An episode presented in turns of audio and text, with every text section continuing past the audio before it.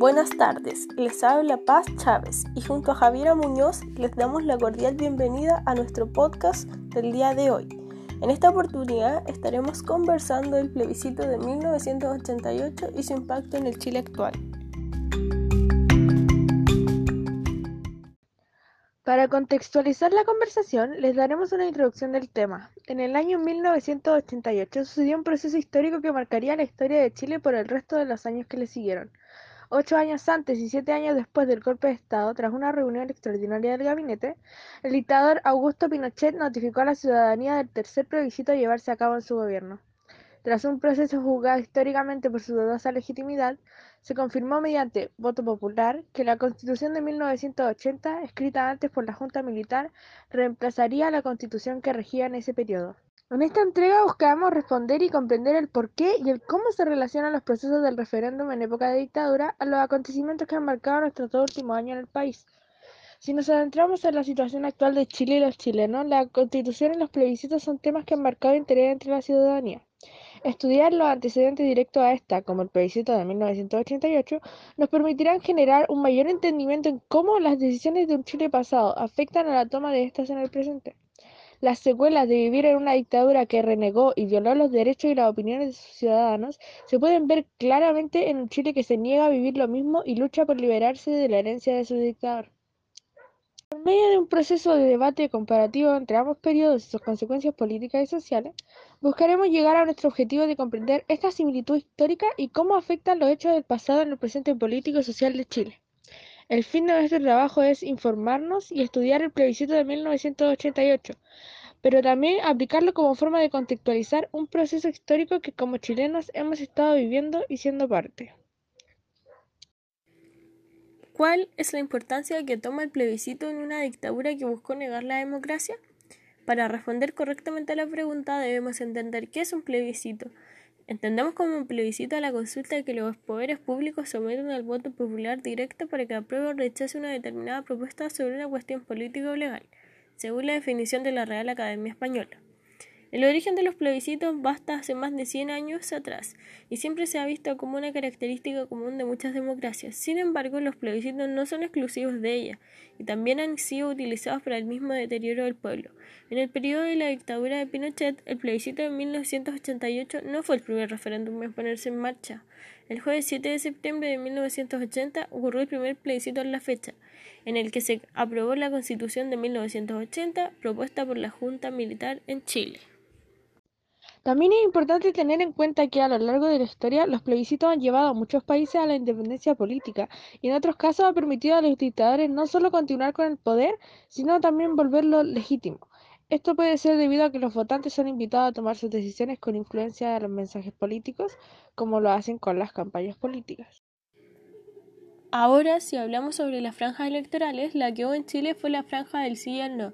Las franjas electorales son la sesión gratuita de espacios donde un medio de comunicación da a conocer un colegio electoral, las propuestas de los candidatos, coaliciones electorales, partidos políticos que sean partícipes de un proceso electoral. La primera vez que la televisión chilena dio a conocer una franja electoral fue entre el 5 de septiembre y el 1 de octubre de 1988, donde las campañas eran del oficialismo y la oposición. Estas dos opciones se dividían entre la opción del sí, que estaba a favor de la continuación del gobierno de Pinochet, y el no, que buscaba lo contrario. Los partidos de derecha apoyaron mayoritariamente la opción del sí, mientras que los partidos de izquierda decantaron más hacia el no, y el voto nulo quedó a cargo del Partido Nacional Socialista. Para dar contexto, la derecha considera ideales de origen conservador, mientras la izquierda defiende la igualdad y el igualitarismo. Entonces, ante estas campañas y con el fin de unirse a ellas, surge la concentración de partidos por el no. Ahí estaba el Partido Demócrata Cristiano, el Partido Socialista Almeida, el Partido Socialista Histórico, Partido Socialista Mandujano, Partido Socialista Briones, la Unión Socialista Popular, el Partido Radical de Chile, el Partido Radical Socialdemócrata, Partido Socialdemócrata, Partido Democrático Nacional, entre otros, que fueron los mismos que en un futuro formaron la Concentración de Partidos por la Democracia. En el lado del sí estaba la avanzada nacional, quien tomó la responsabilidad política de derecha, que apoyó y buscó la continuación de la dictadura desde 1973, siendo formada públicamente en 1983 y finalmente en 1987 se convirtió en un partido político oficial. Cuando cerraron las inscripciones, un mes antes del plebiscito ya había más de 7 millones de chilenos inscritos para votar, lo que equivalía al 92% de aquellos que estaban facultados para emitir su preferencia. Esta votación finalizó con un triunfo por el no, lo que significa la no continuación de la dictadura de Pinochet, con casi el 55% de los votos y más de 3.900.000 personas a favor, según la Biblioteca del Congreso Nacional. Esto significó el fin de un periodo crítico, además del inicio de una importante etapa llamada transición a la democracia, a manos de Patricio Elwin, que es sin lugar a duda uno de los hechos históricos más relevantes en la historia de Chile, aunque también es importante decir que las características de la transición chilena llamaron bastante la atención. A continuación compartiré una cita de Garretón del año 1988. Las transiciones de regímenes militares a la democracia no se producen generalmente por derrota militar interna o colapso, en cuyo caso estaríamos en presencia de revoluciones y no de transiciones. Esto significa que estas transiciones pasan necesariamente por negociaciones y enfrentamientos institucionales entre régimen y oposición. Estas confrontaciones institucionales, reformas a la Constitución, plebiscito, elecciones, etc., normalmente se hacen bajo las reglas de la dictadura, pero para terminar con ella. Lo que menciona Garretón nos da que pensar, ya que el hecho de que Chile haya pasado una dictadura de casi dos décadas de duración a un gobierno democrático en forma pacífica, sin que hiciera falta el quiebre o el derrocamiento del gobierno dictatorial, hace la transición de chilena un caso realmente interesante.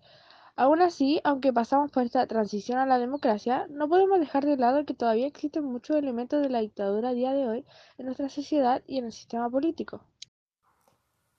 En la actualidad todavía hay muchas posturas al respecto del momento en el que habría terminado esta transición a la democracia. Según unos terminó en marzo de 1990 cuando Patricio Aylwin asume el gobierno, pero para otros la transición aún no ha acabado porque a día de hoy podemos presenciar los enclaves autoritarios heredados del periodo dictatorial.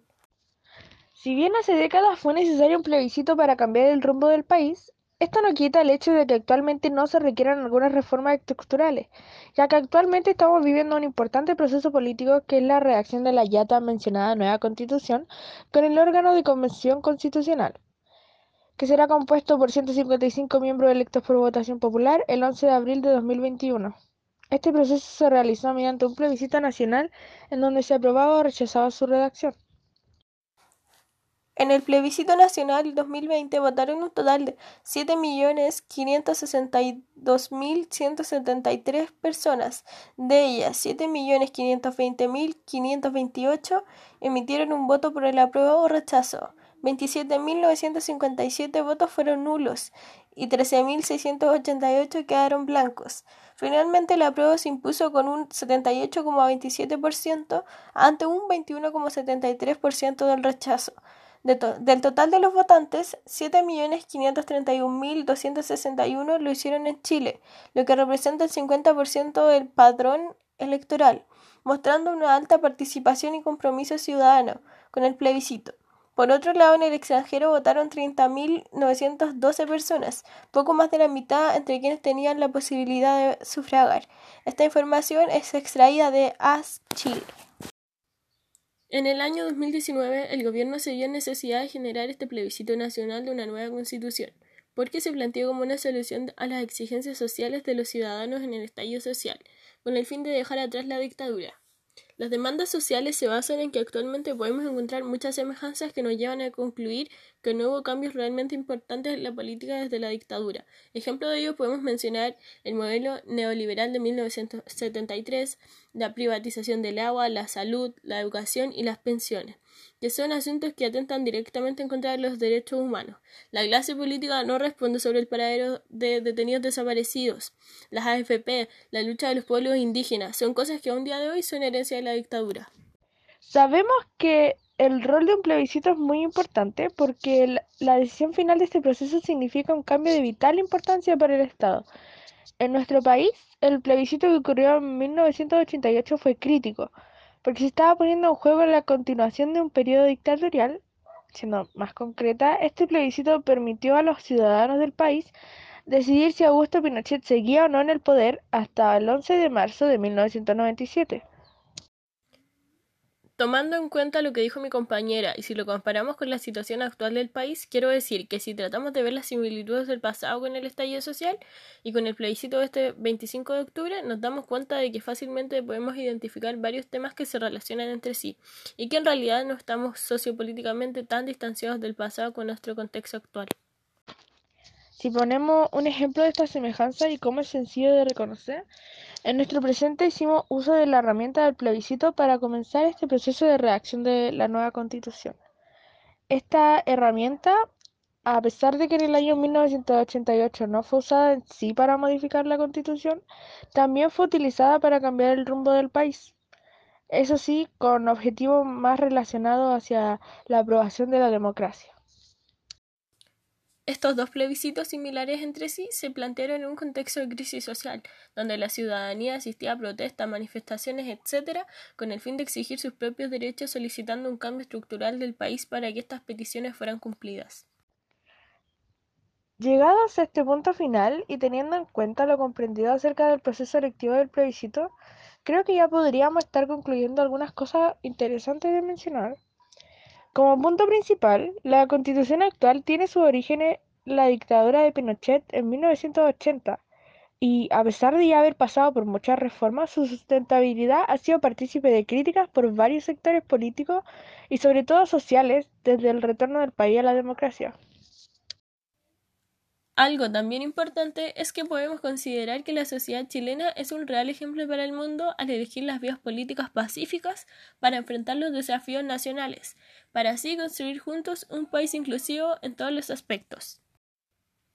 En ambos casos y ambas épocas, y a pesar de ser un acto decisivo y de vital importancia, el plebiscito representó y representa solo el paso inicial para el futuro de la democracia chilena. El plebiscito de 1988 significó mucho más que el fin de la presidencia de Pinochet, quien podría retener un poder considerable en el ejército, comandante y miembro del Consejo de Seguridad Nacional, sino que también, y más importante, es todo lo que esto significó. Es la salida del pueblo chileno de la sumisión a la que nos llevó todo el proceso de humillación en la dictadura. Este estallido social que hemos vivido es una gran prueba de que, como dice el tan acertado eslogan, Chile despertó. Ese mismo Chile que cayó en manos de un dictador hace más de 40 años y que tomó 17 años en lograr librarse de él, hoy se alza nuevamente para combatir las injusticias de un gobierno supuestamente demócrata y que de la misma manera de nuestro antepasado exigen un proceso que sí haga valer nuestro derecho en democracia. La historia tiende a repetirse y a medida que la memoria se desvanece, los eventos del pasado pueden convertirse en eventos del presente. Y en nuestra investigación y en la conversación logramos analizar la forma en que el plebiscito de 2020 resuena con el proceso vivido en 1988, casi como un déjà vu histórico la forma en que se manejó el plebiscito, lo que tuvo que pasar socialmente para que se concediera. Hablo de los abusos y las muertes, el proceso mediático de las franjas electorales. Todo eso se repite una vez más y nos lleva a pensar que el hecho de vivir con lo que dejó Pinochet en la Constitución es otra prueba más de que aún nos encontramos atrapados en una dictadura disfrazada de democracia.